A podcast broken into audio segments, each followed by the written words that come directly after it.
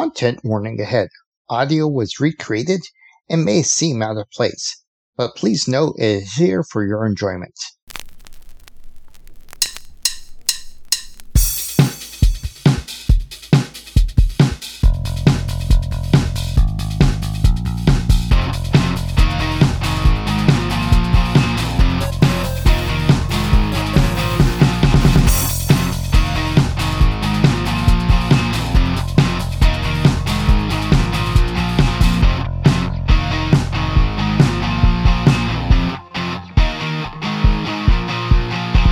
Welcome back to the Ultimate Playlist Podcast, full of choice tracks. I'm Laura. I'm Damon. I'm Dietrich. And I'm Taj. Oh, no. And this... Well, I don't know what to do about that, Taj. Taj had too much sugar. I almost said something about a villain. That was kind of like a villainous. Is that a word? Villainous noise. So this is a special episode. We have a special guest tonight, Laura, and Laura also has another podcast that I've enjoyed, Senna Babes. Check it out. Also, Laura does marketing for haunts. And because it's Halloween, I thought that'd be a perfect time to talk to her about some music. That kind of makes sense, right? I'm kind of the queen of Halloween, everyone. I live that Halloween lifestyle personally and in my work pretty much all the time. As we say it in my industry, it's 10/31, 365. So I am just overjoyed to be here doing the Halloween episode, you guys. I love Halloween. As Damon said, I do marketing and advertising for haunted attractions. So this is my life, and I love music too. So this is kind of perfect. Appreciate you guys having me on. So, Taj, drop that syringe. Oh, I'm sorry. I mean needle. Drop that needle.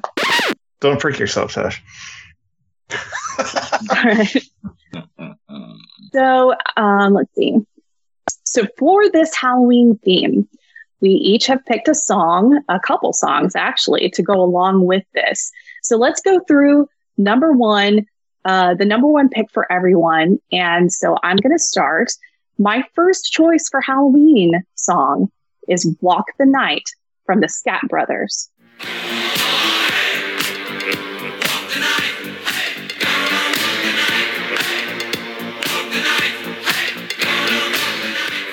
So Walk the Night is a bit of a new one for me, to be honest. I just recently discovered it.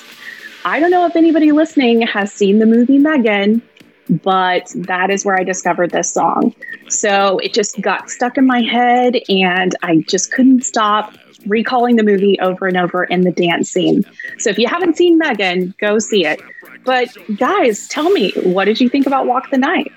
So I actually hadn't seen the movie Megan yet, but I did watch the music video for this, and then I watched the actual music video for the original movie that this song was in. So, and that's a really interesting music video, but it was originally from an Al Pacino movie called Cruisin', and if you watch that music video, that's super cool. But yeah, I like the song a lot. The song's really good. It's enjoyable. It for sure sticks in your head. So, it was a good pick. So now the listeners have two movies to watch, right? So now there's two. Write them down, y'all. I do gotta say this song has a real groove. I mean, this makes you want to strut down the street, walk, showing off everything you got. So yeah, no, it's a really good song. Yeah, it's got a groove. It's got a groove for sure. Damon, how about you? Yeah, no, I think it's very, very. They look very 70s. They totally do. The sound actually has like a modern sound to it. I don't know. I think it fits really well in that movie Megan too. It's like a weird, like I guess combo of what's going on in that movie, and then that. That makes it really creepy with this music, but it's a good song. I like the composition of it too. For this, it's definitely kind of disco, like you mentioned. Like you were just totally hitting on that. You're like 70s, right? To me, I kind of wondered. I'm like, the person that picked this music for the movie, that's kind of a cool job. So maybe this was something that they just liked, from maybe their childhood or something like that. And then they recalled it, but it meshed so well in the modern, I think. So yeah, it's a good one. Yeah, I definitely like the song. The original track itself. For the movie, they did an edited mix. It was a remastered version, not of the song itself, but just a DJ mix, so to speak. So he added in different drops in the bass. They added in a different drum line within there in order to speed it up, make it a little more modern. But for the song itself, they definitely knew how to groove. That definitely hit a nice little jam. If you play that, not the DJ mix, but if you play that just by itself, it fits right into any Halloween theme. It goes right with any Halloween party. It's people up and dancing. Not mad at the pick at all. Great. I'm really, thank you. And I'm really glad you guys kind of can all see the Halloween vibe. And, Dietrich, that's so great that you mentioned like the dance aspect of this, because that is such a groove. And that is what Megan, spoiler alert, that's what Megan is doing in this scene when that song is kind of playing in the background. She is doing this really cool kind of robotic fluid dance. And at Halloween Horror Nights this year, which I don't know if any listeners, if you guys are into Halloween like I am, but Halloween Horror Nights is a really big event at Universal Studios. And they have these Megan dancers, and it's like a dance mob. So you'll just be walking through the park, with your little blinky cup cocktail going from haunt to haunt. And all of a sudden, these Megans will start showing up, and the song will start playing over the speakers, and you get to see them dance to this music. It's pretty cool. Nice. Well, as long as they're not walking around with paper cutters, I think we'll be okay. Yeah, we are definitely safe from actual paper cutters, for sure, for sure. Excellent. All right. Okay, so does that mean we go into our song two? You can pick whoever you want to go with their song one. Who's the next victim? That's right. That was only my song one. Why did that even feel like it was more than that? Okay. So now I pick who does their song one next. Okay. All right. So let's continue with this conversation for the Halloween theme. So now let's hear song one from Taj.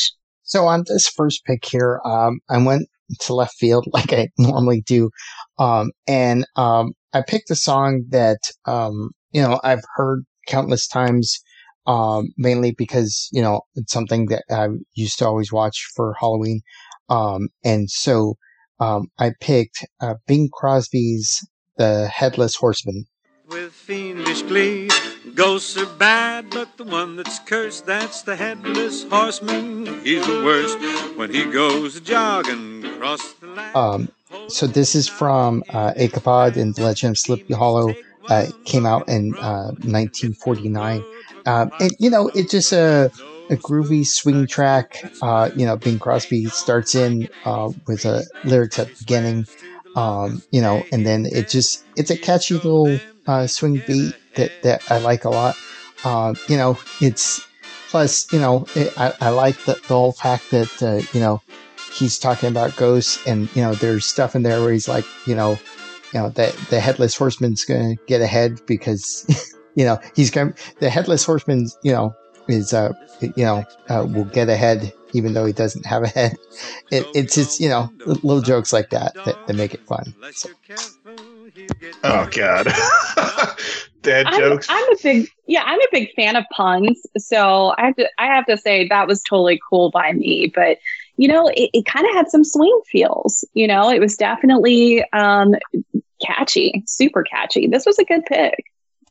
For sure. I mean, it's totally swing, big band sound. The show is one of those things that, like, at every Halloween, you gotta watch it at least once, or I try to always watch this every Halloween. So. Oh wow! So it's like you're Rudolph, but like for Halloween, it's this. Exactly. All right.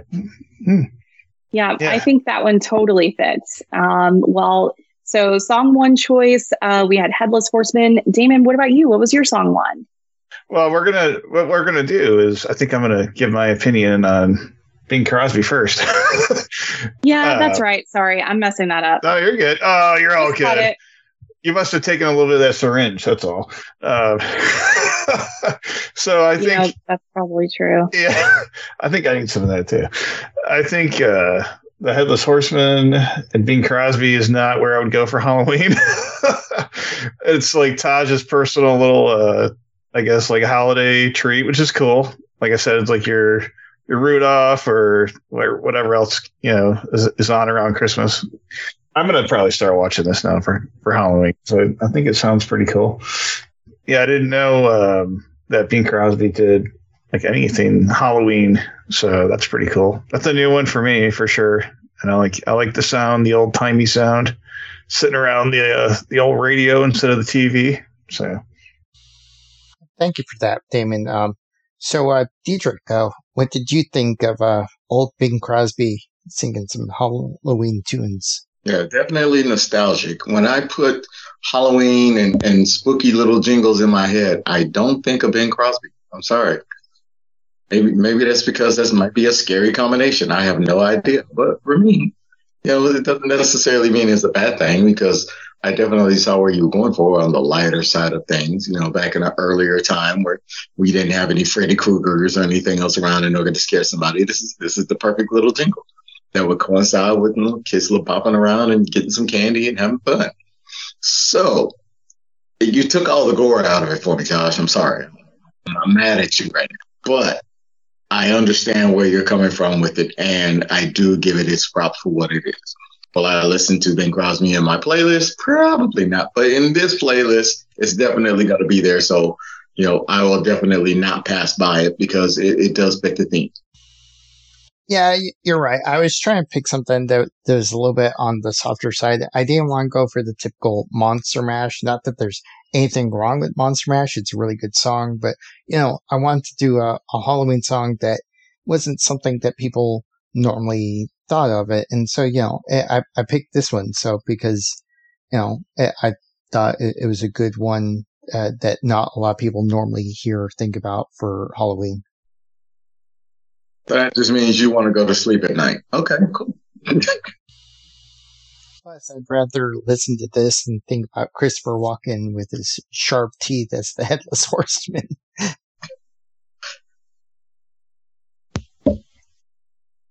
Yes. Oh, wow.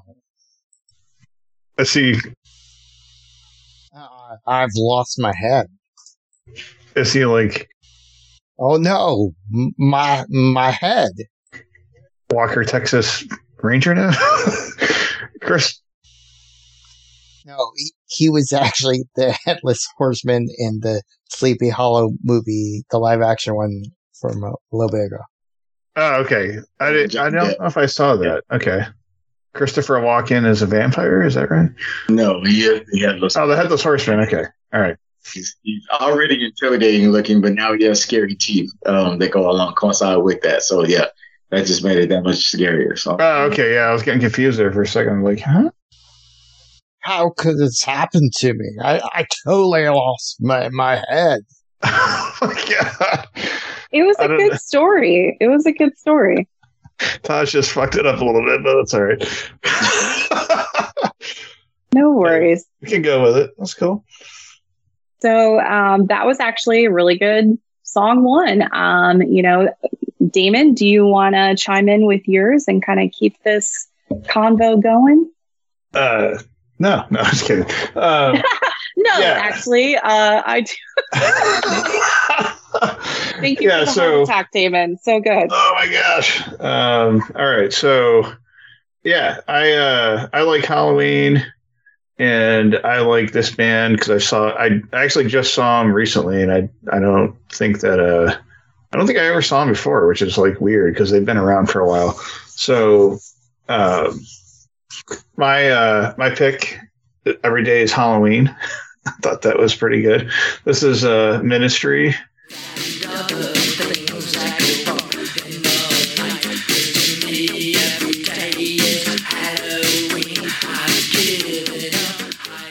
Ministries, but they have like a variety of music, but like sounds. I think their sound kind of morphed from the 80s to today.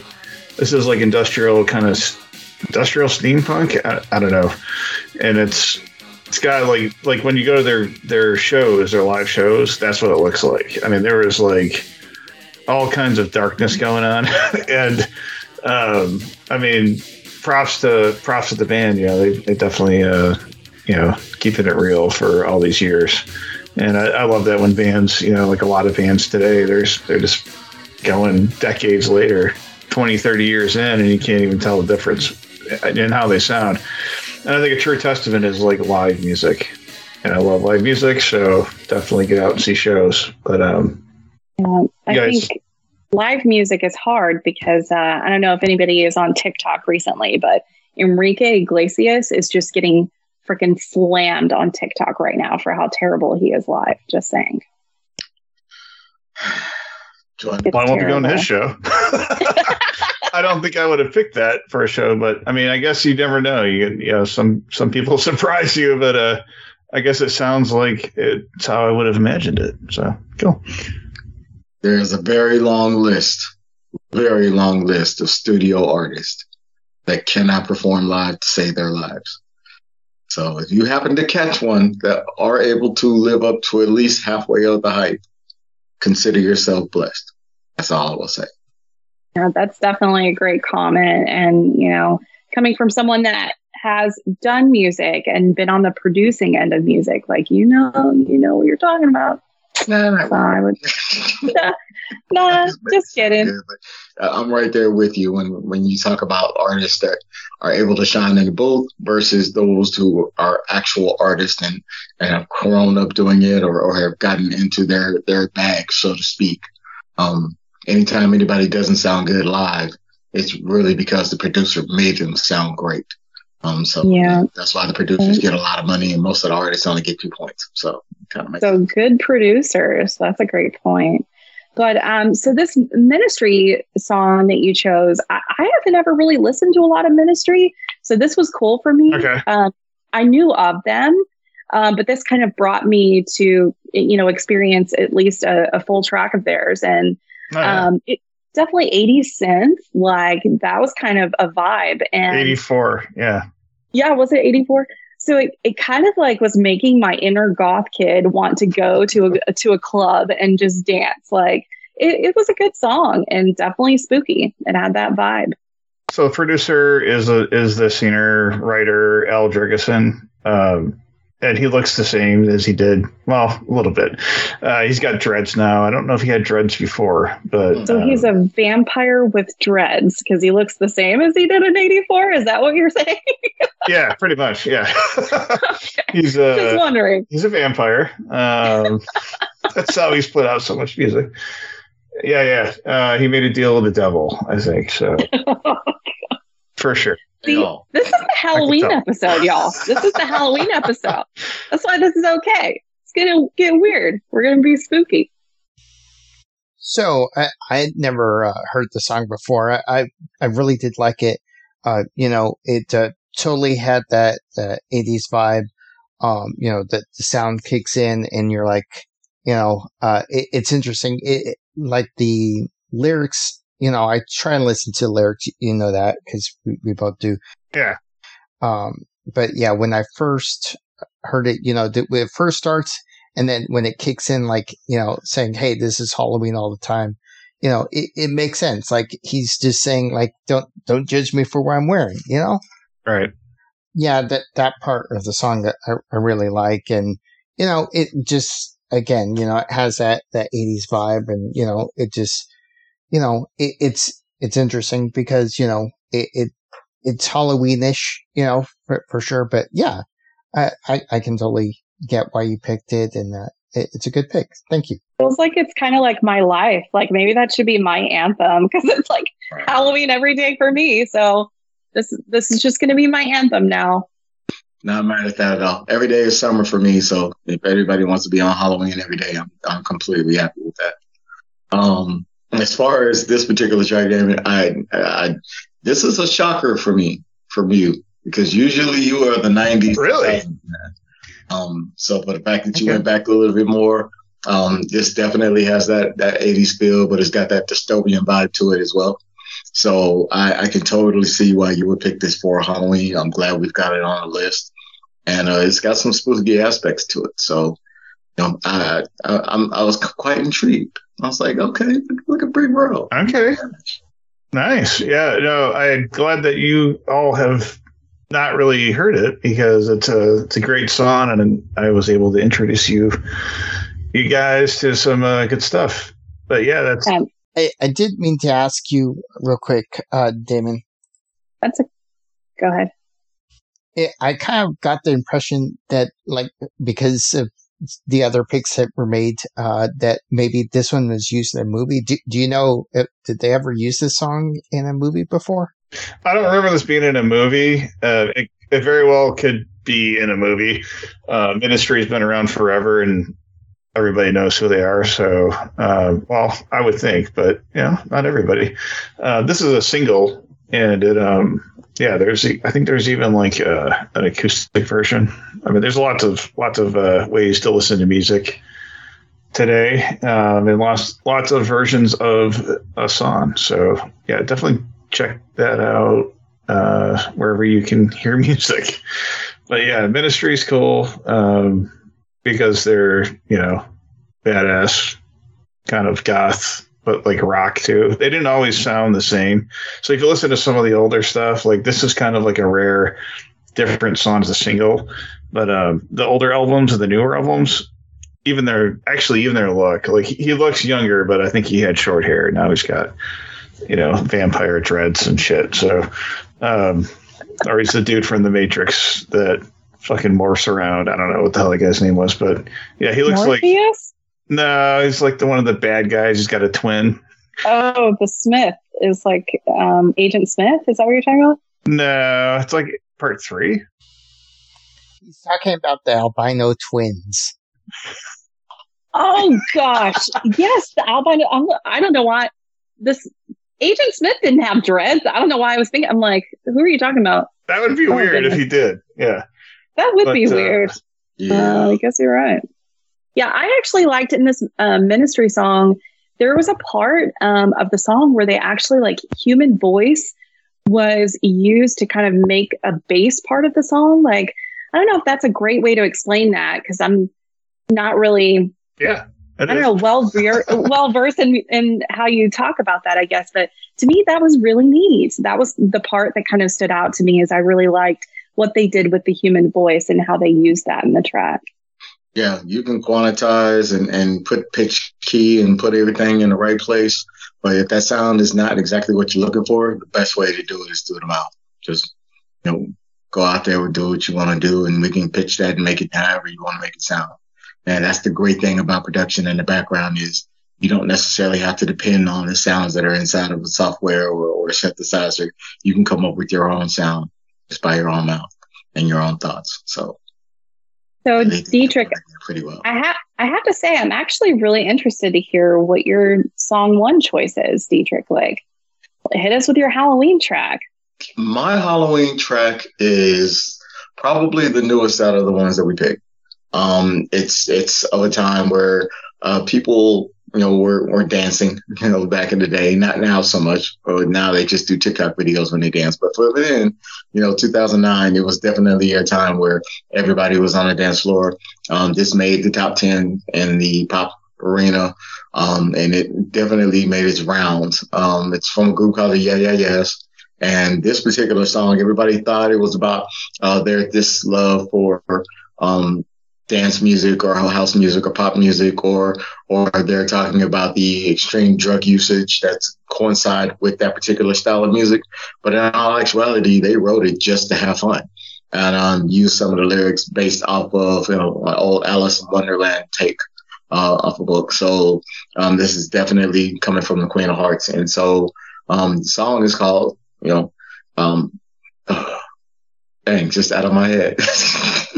What is it? Out of your head? That's rolling. Out of my head. What, did I lose my head? Oh, off my head. Yeah.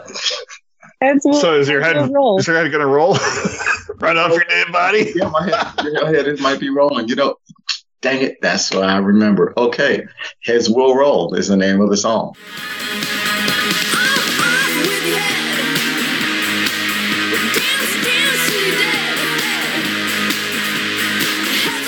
So somebody catch his head so he can put it back on his body. Exactly. Might be that slow and low I saw you getting into a little bit earlier. Oh. You know, maybe it was the paper cutter that was up here earlier. My friend Megan, she's terrible. But yes, it is Heads Will Roll by Yeah Yeah Yeahs, coming out in June of 2009. What do y'all think about this as far as a Halloween type song? So when I do research for this podcast, I listen to all the songs. So what I do find interesting is like I had, Bing Crosby had his Horseman, and then I had this song right after it. And so, they just kind of matched, Headless Horseman, and then You'll Lose Your Head. Yeah. Yeah, I had actually heard this song before, and I know the Yeah Yeah Yeahs, and yeah, they're a really good group. I did enjoy this song. It's funny because I really didn't think of it as a Halloween song, but then after listening to it for this, it totally makes sense. Mm-hmm. I also did watch the music video for this, and yeah, based on that alone, it totally makes this a Halloween song. It's really cool because guy comes dancing in, and then everybody thinks like he kind of looked like the Beast, kind of / werewolf. He seems all peaceful, just dancing away, and then near the end of the song, his eyes turn red, and yeah. They do some really interesting stuff with like the confetti and guts, and it's a Halloween song for sure. So nice. Yeah, I was glad to hear kind of the Alice in Wonderland reference, because now this song, I have heard this song. I was familiar with it. I liked it. They have some really great songs, the Yeah Yeah Yeahs. So I had actually heard of this before. And every single time I hear this song, I always think of the Queen of Hearts. I always think of Alice in Wonderland. I mean, it is spot on. And to me, as I was listening to this again, coming in from a different perspective, knowing that we were going to have to talk about it, it was kind of cool because I was like, man, this would be a really neat modern burlesque performance. Yes. If the Queen of Hearts was like on stage and performing burlesque to this song, like Heads Will Roll. I could totally see that. It was cool. I like to take that one step further. Every time she'd take off a piece of clothing and throw it, it would literally take somebody's head off. That would be awesome. See, oh, now that's what we call murder, and probably illegal, but in a movie sense. Sure. There you go. Expensive. That's definitely some CGI you're paying for.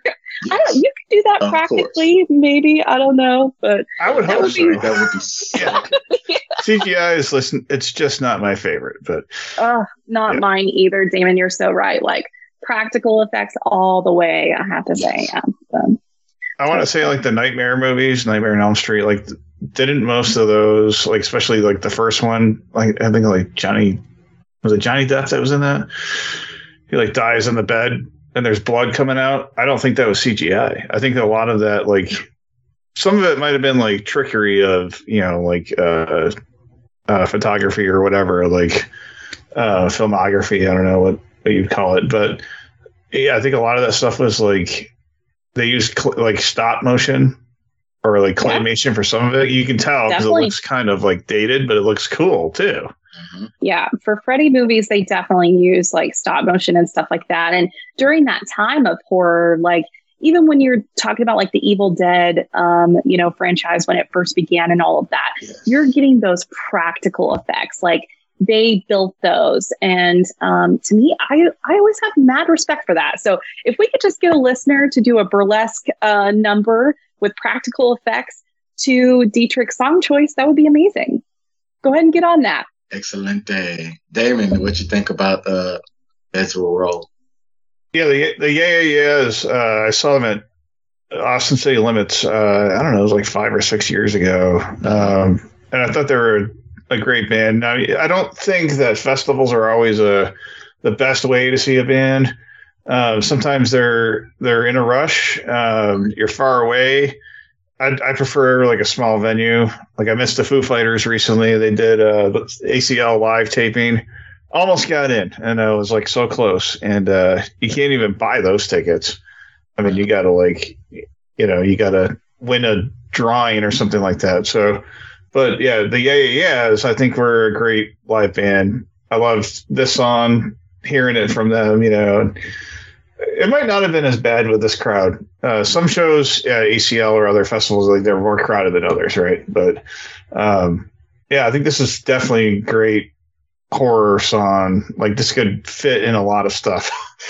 And I just love their sound too, digital but yet doesn't sound too digital. I don't know if that makes sense, but yeah, good vibe. This was 90s, right? Or this is early 2000s? 2009.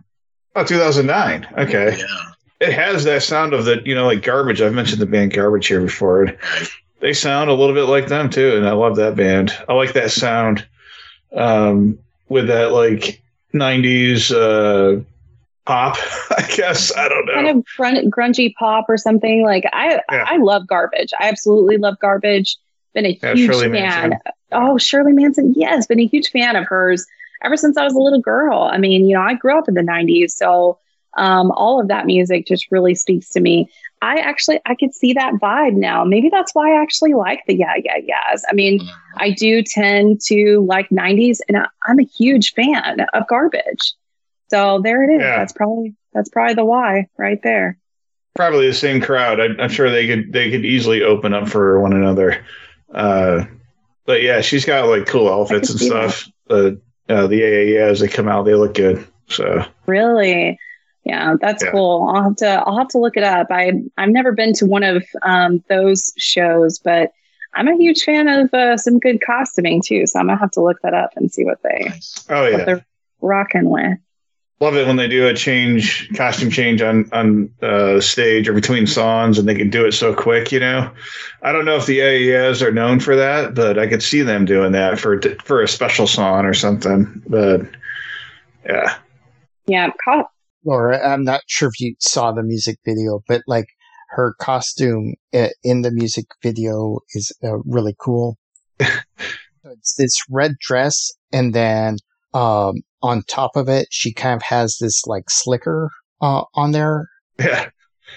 And then the slicker kind of has these really poofy shoulders, so it gives her like bubble shoulders on there, and it pretty much comes down, and it's like a raincoat. So it's like a red dress underneath, and then like this like clear plastic raincoat. So like all this stuff can fall on her, but you know, nothing's gonna touch her type of thing.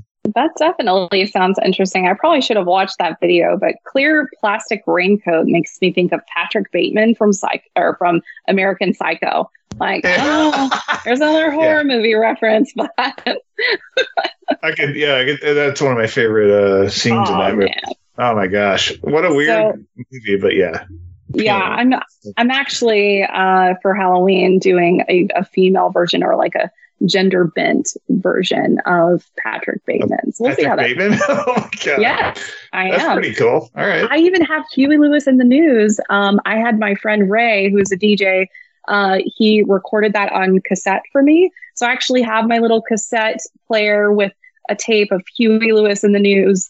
You know, for that cosplay or costume. So I'm excited. Yeah, I am awesome. Prepared.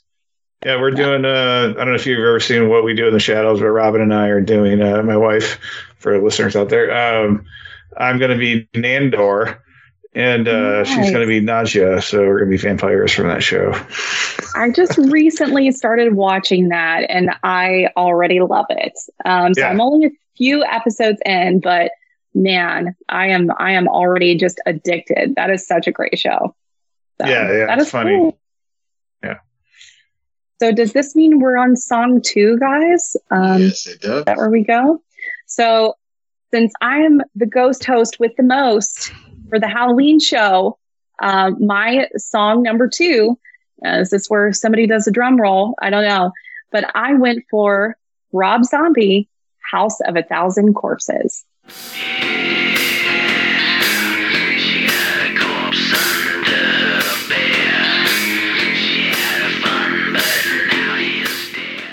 So Rob Zombie, you can't not think of Halloween. It's almost synonymous with the name Rob Zombie, I think. And a little cool note about Rob Zombie, he was actually in school for graphic design when he decided to drop out and create the band White Zombie. And I got my start in advertising and graphic design. So naturally, I just think that's super cool. But House of a Thousand Corpses, that song, it's classic Halloween vibes for me because it's about murder and bodies and crazy stuff. And this song is part of the movie House of a Thousand Corpses. So I don't know if you guys have seen that movie. It's a cult classic at this point. It's definitely a favorite of mine. It's one of those weird ones where it's like, maybe they call it a guilty pleasure. It is a favorite of mine, but sometimes when I watch it back, I cringe at the same time as enjoy it. But so Rob Zombie, House of a Thousand Corpses. You guys listened. Who wants to talk about it? I'll go ahead and start. Not only did I listen to the song, I've loved the song. I've loved the album. It's the soundtrack album. I've loved the actual movie itself. It is one of those that you have to see it for what it is. Don't go into it thinking with the preconceived notion of what's going to come out of it, because it's literally just a fun movie. Yes, it's about murder. Yes, it's about mayhem.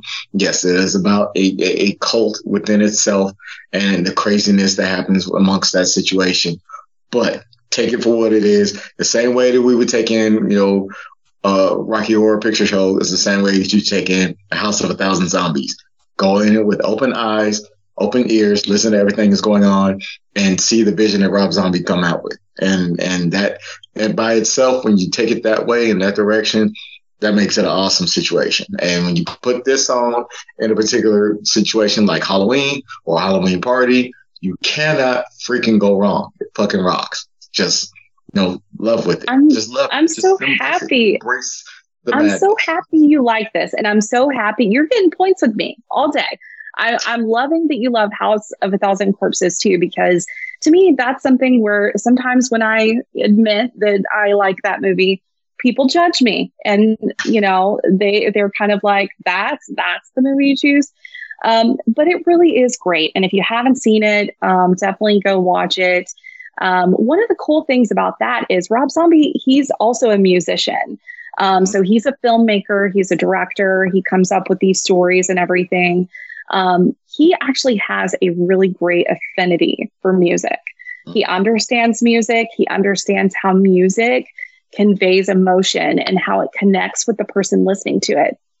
My favorite thing about Rob Zombie when it comes to movies and music, if you will notice this, he chooses these interesting juxtapositions where, something very creepy and bad will be going on in the scene. People are getting killed, murdered, whatever it is, tortured.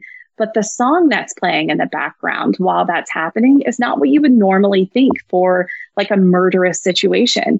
People are losing their lives left and right. And all of a sudden it's like Midnight Rider by the Allman Brothers or something in the background. And there's just something about that I really appreciate. It's an art form, it's almost like a weird orchestra because he gets your attention. It's a good feels kind of fun song, but the vision that you're meeting is just throwing you off, and it's great. I love it. Yes.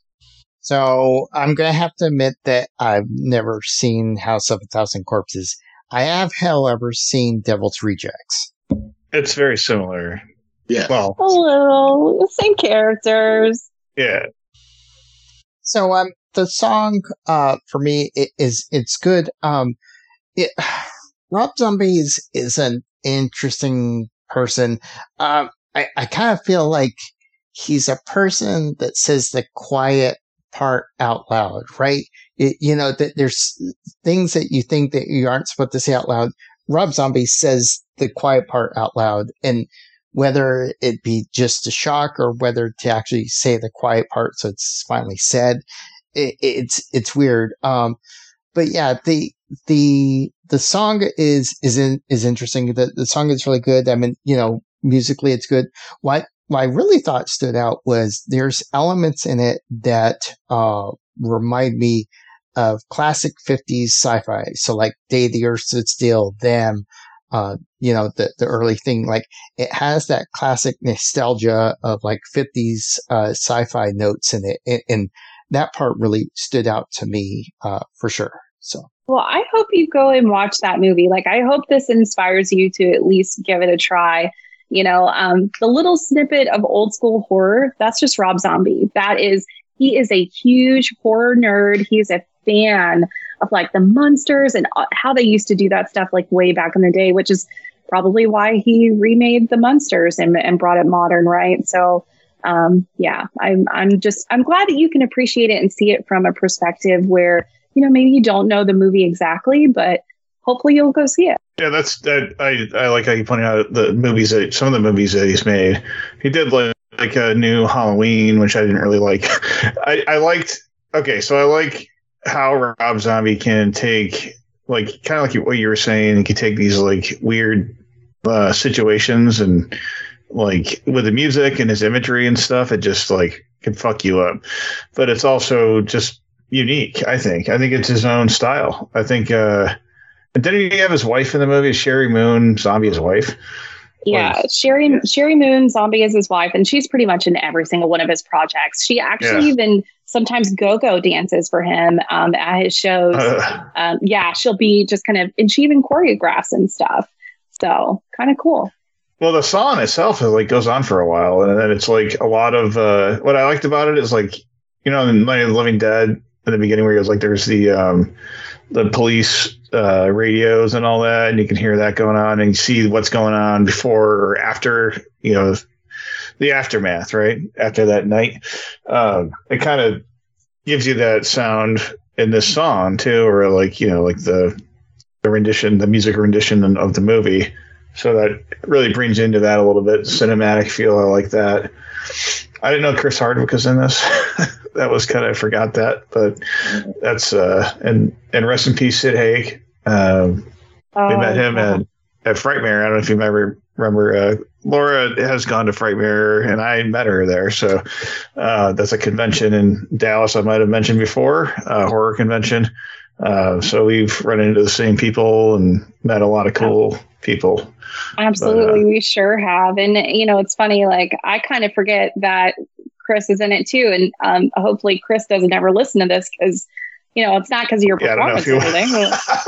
You're just so terrible. I don't even remember. But also Rainn Wilson is in it too. He becomes Fish Boy.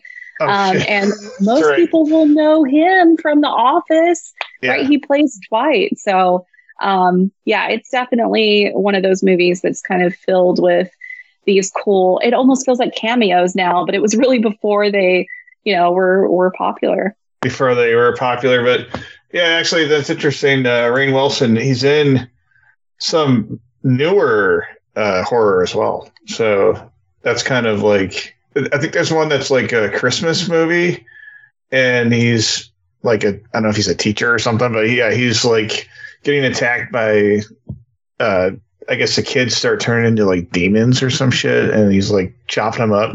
Yeah, it's pretty, I forgot the name of that movie.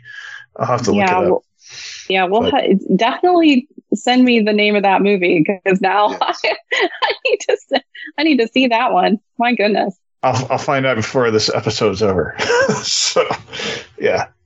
Thank you, Google. Yeah. Laura, I have to ask you, so this is the first time we've had this happen on here, but on the song, it goes and then you have that long segment that's, what, at least a minute, maybe 2 minutes long, of just the record scratching and then the song kicks in again. How do you feel about that? Is that almost like what would be if you were listening to the album? You know, it's kind of like the transition that leads you into the next song or something. Yes. You know, yeah, I don't know. It to me, I don't mind how long it goes on. You know, to me, I love it. And because it's so connected with film, but I think I'm just kind of used to listening to music in album form. You know, I think everybody listens to music now, like on shuffle, right? Or you're listening to the radio or something and it's just different songs all the time. I like to listen to the album. So that's kind of why I think what you're talking about might be more of an album thing. Like it's kind of transitioning into the next song, but I'm not sure. I asked because I feel like this is definitely like a 90s things that happen. You know, I know this is going to sound weird, but like I know for sure, like on the Digimon soundtrack CD, there was a track that you had to listen to the song, wait for the silence to go. It was like at least another minute. And then the next song came on. There was another album that I had as well and it's interesting because, you know, nowadays with, online, streaming, you know, they actually separate those tracks out. But back in the day, you know, on CDs and cassettes, they'd always hide that bonus track with a gap of silence after the last track. That's definitely a 90s thing, because I remember Alanis Morissette having kind of this bonus track, I think, on Jagged Little Pill. And it was one of those things where, like, the very last song, if you just waited a little bit, you could hear that special little song. And there's also, I think, Poe on her Hello album.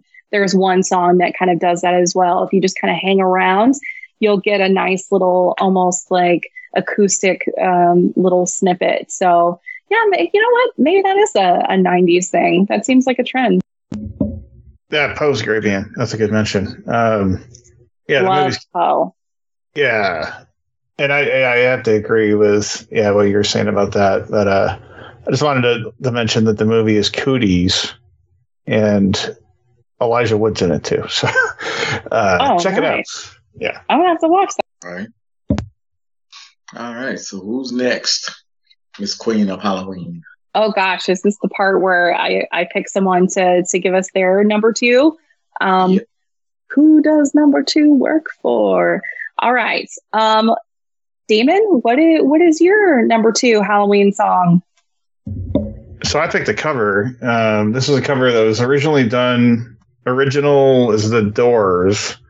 But I picked it for Echo and the Bunnymen and People Are Strange. People are strange when you're a stranger. Faces look ugly when you're alone. And this is like this is something that was in. It's a song that was made for a movie, The Lost Boys. And I love The Lost Boys. So the soundtrack's actually pretty good. And one of the other ones I really like was Cry Little Sister.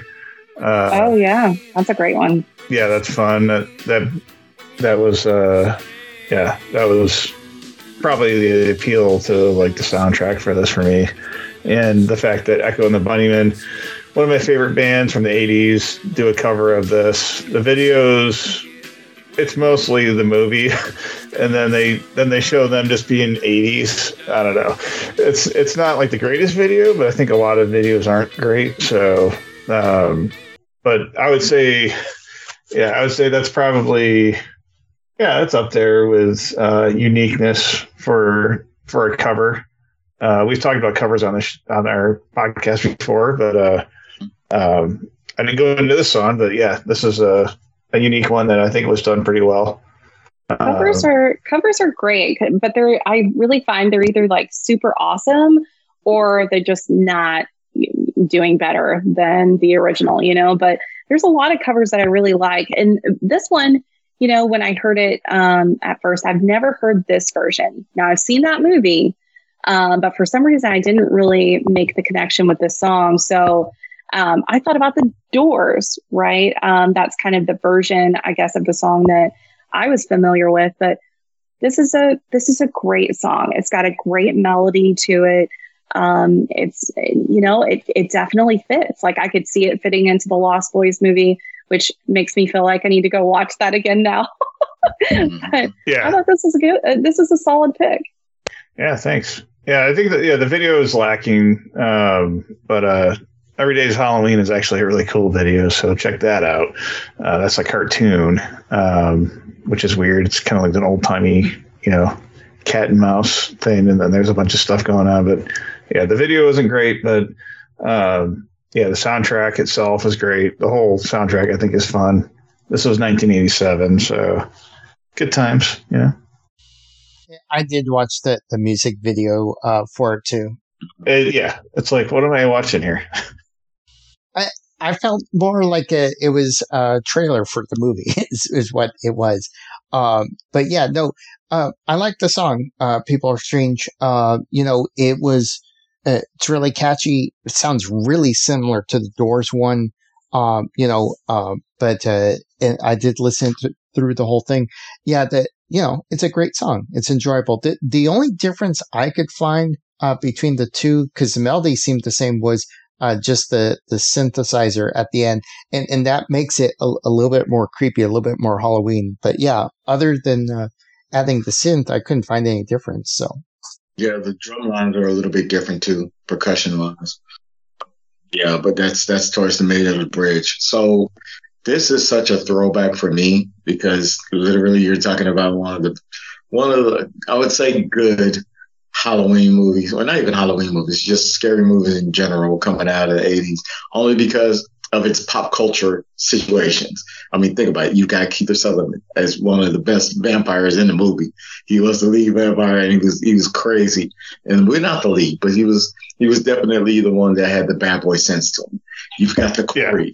Who can forget the Coreys being in that bunch, you know?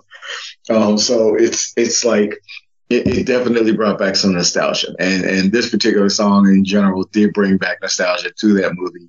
It did make me want to go watch it again, and yeah, it's definitely going to be in my playlist when on Halloween, when I'll be doing my movie watching.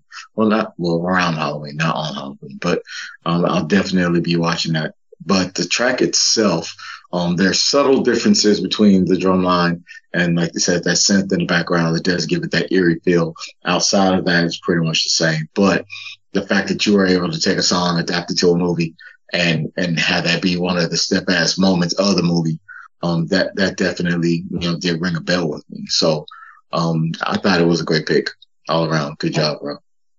Thanks, man. Yeah, no, I enjoyed the movie, and I always watch movies on Halloween. Kidding me? Yeah, we need candy. You watch movies a lot, Damon. Like, let's be honest. Knowing your wife, actually, Robin, like, let's they're watching me. Yeah, see, that ain't creepy. You fall asleep. You fall asleep to a lot of movies. Maybe that we should let the listeners know that's. Maybe, yeah, maybe not, or maybe somebody needs to pick better movies for me to watch. Oh. No, I need to drink coffee instead of whiskey during a movie. What's that, teacher? You know she's gonna listen to this, right? She ain't gonna listen to this. She doesn't listen to podcasts. I'm not gonna test that theory, but yeah. These are all super good picks. Like, so far, I mean, the Halloween vibe with all this has been really great. Dietrich, do you want to hit us with your Halloween number 2? I sure do not, but I'll go ahead and do it anyway. So this comes back from the land of 2003, which is funny because this is actually the last time this particular duo did an album together. So this was their last album. And as a matter of fact, it was crazy because it was actually a double album. So one side of the album was one artist, and the other side of the album was his co-partner. And so they actually did like a split double album, but it was still them as a group at the time. But it was just allowed them to embrace their individualized thought processes and sounds and how they wanted to come across. One was more of the street cred type situation. His flow was melodic, and he definitely had to know how to give his delivery. The other one was more of a abstract type of artist where he actually, sung melodies, and those melodies actually came out with songs that took the whole album up to number one, stayed number one for 12 weeks, and then 24 weeks, and it stayed in the top 200 for the next 56 weeks. So it definitely was the talk of the town when the album came out, and everybody was speculating that they were going to break up. They were saying that they weren't. Technically, if you ask them, they say they still never broke up. They just stopped recording together and stopped recording music. One of them is just now coming back into the fold. The other one has been recording music steadily throughout the years. So what I'm talking about here is the group Outkast. They actually dropped an album called Speakerbox/ The Love Below. This happened to be on Andre 3000's side of The Love Below, and the name of the song is called Dracula's Wedding. To bite the right one, then you come along and that freaks me out, so I'm frightened. Ooh, Dracula's Wedding. Never ran from no one. And there was a couple of cool things about this song. First of all, this song was shot in lo-fi, or was produced in lo-fi. So they had filters on top of it to make it sound like it was gritty and recorded back in the day, and not anything of a natural sound of what we have today. It's not crystal clear by any means, but that was meant to be that way on purpose. And two, everybody's taking the title for directly what it is. He's talking about being scared of things, but in actuality, the meaning of the song is you're scared of being in a new relationship or commitment because this person is too perfect. It seems like they're the ones actually for you. And that in itself is scary when you're getting into a commitment with somebody, because so many things that are good, you're just waiting for the ball to drop on something bad. And you think it's going to be like an atomic bomb drop on something bad. But in this instance, you're only focused on the good part of the Halloween part, or the honeymoon, so to speak, of getting together, and you use Dracula as the theme for this particular track.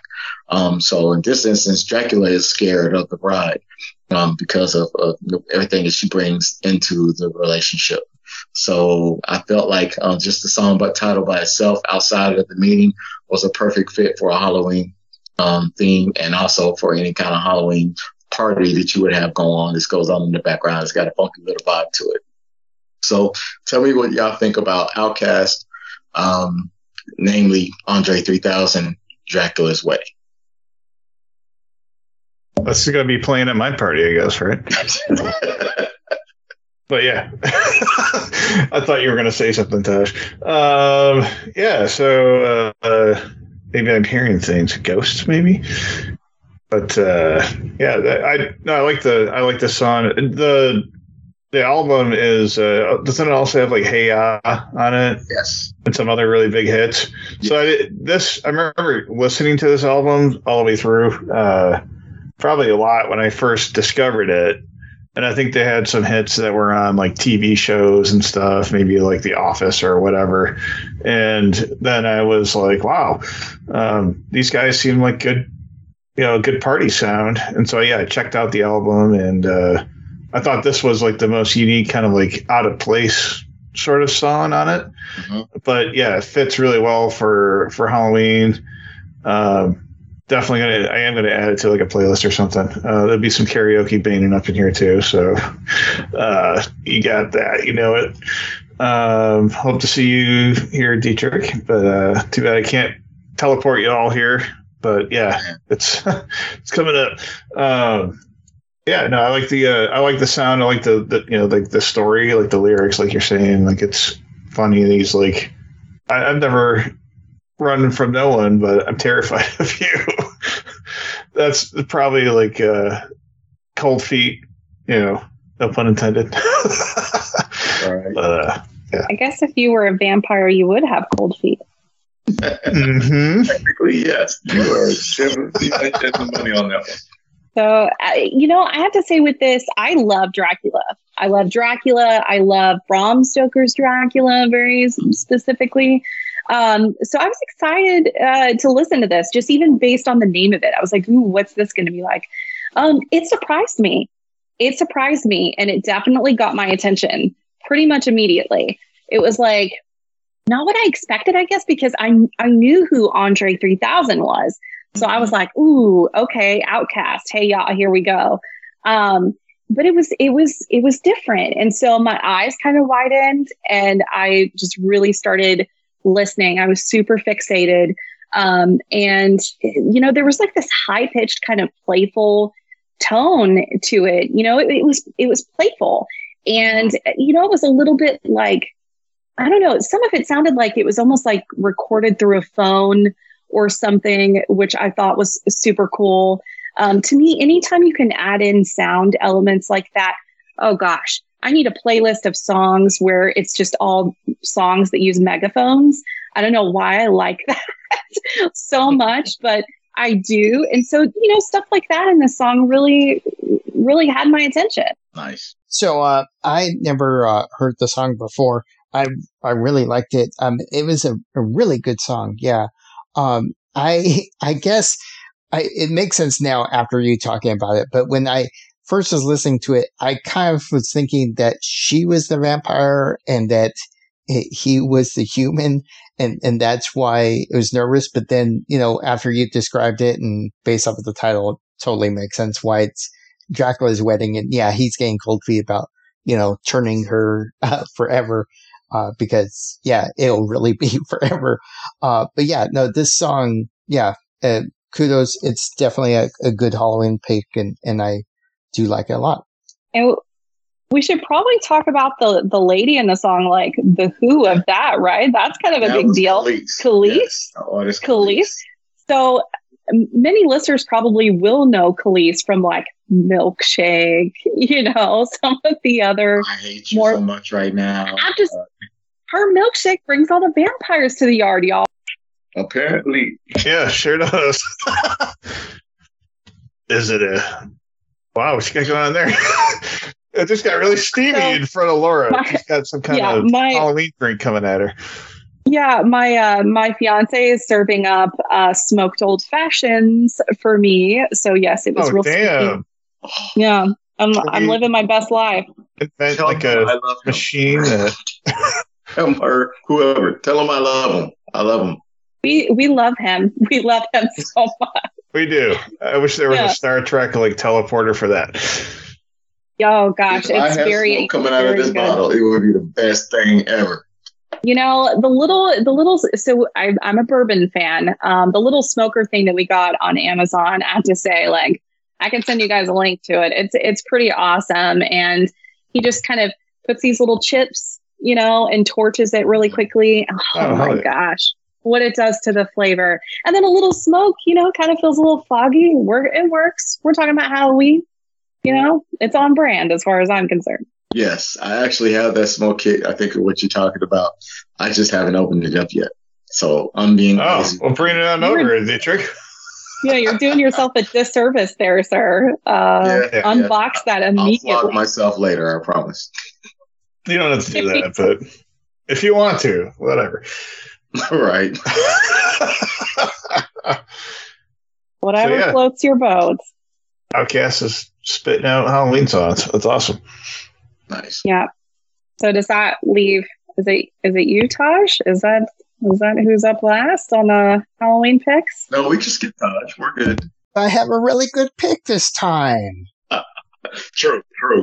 Not even from left field. Are you sure it's left? It's not left field, or is it opposite day? Because I don't know. I haven't checked the calendar. No, for this one, I wanted to do, you know, a line drive straight down the middle, you know, center of the field, something that was a classic that everybody would like.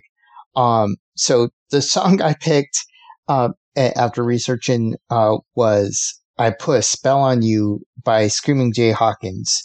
I put a spell on you.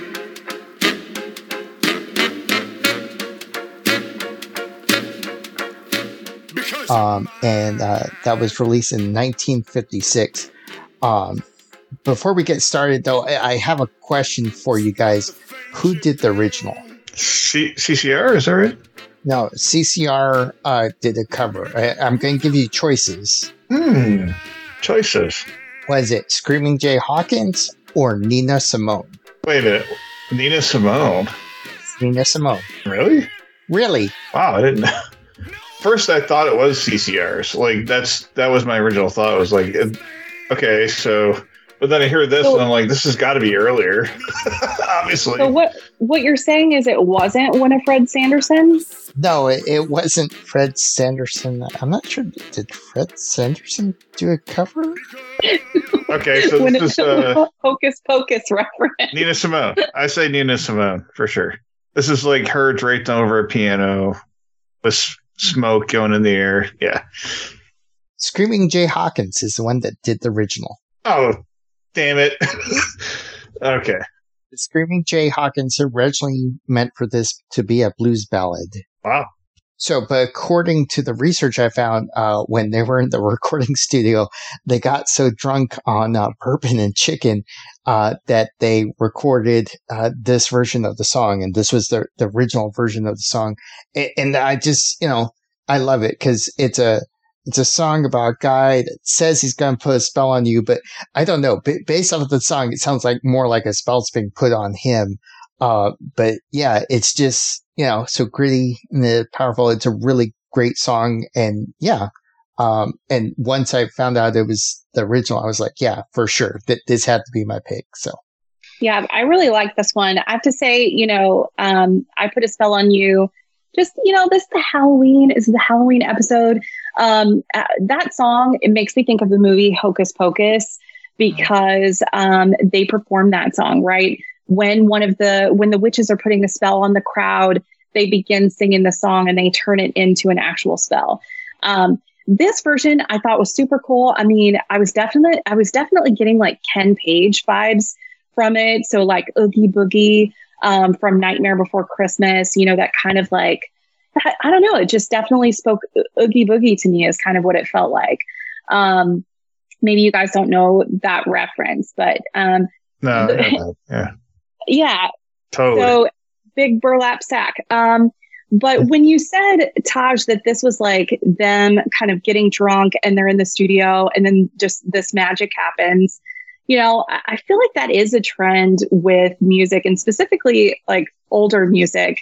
I can say specifically like that song by Iron Butterfly, in a Gata da Vida, it's supposed to be in the Garden of Eden, I think, but they just got so trashed that they like couldn't sing it right or something. So, that's funny. That is so funny to me. And it actually makes me like the song even more. Yeah. That's crazy. That alcohol or some kind of psychedelic matter to the music. It comes out in the sound. And when it comes out, those are the best times because those are when you want to go back and delete the recordings, but somebody convinces you otherwise and you throw it out and it actually becomes a hit. That is the best and the worst feeling in the world because you can't remember how you did it. And then you want to go back and try to repeat that action of what you did. And it doesn't come off right.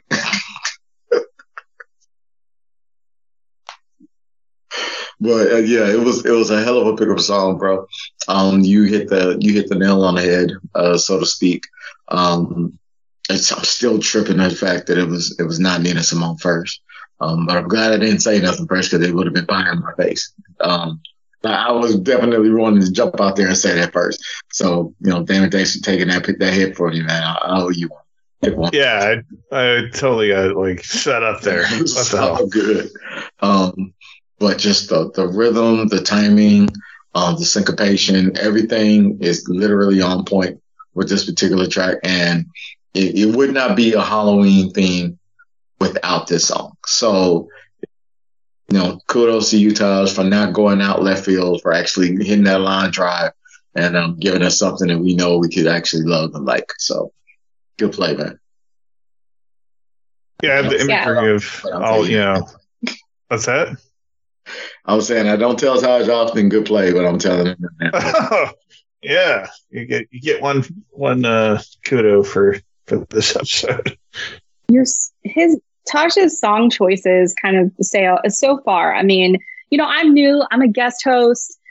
So I don't know you guys super well. I mean, I know Damon, but your song choices, Taj, kind of are similar to me and. It feels like you like a story in music. And I think that is really cool. You said earlier, you pay attention to the lyrics and stuff like that. So this is totally understandable, but your picks are vibing. I can see that. They're relatable. Oh, so we have a moment here. a Halloween moment. All right. He's blushing. So, he's blushing.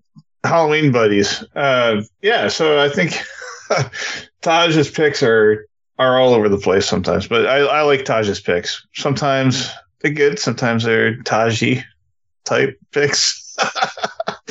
When that becomes an adjective, you know it's bad. I guess it depends on who you are. No comment. Taji just sounds bad. Like, it kind of sounds tacky almost. It's like Taji, tack. I don't know. But that does not sound. That's just, I guess it's a nickname I've given Taj. You gotta run into him and say, come on, Taj.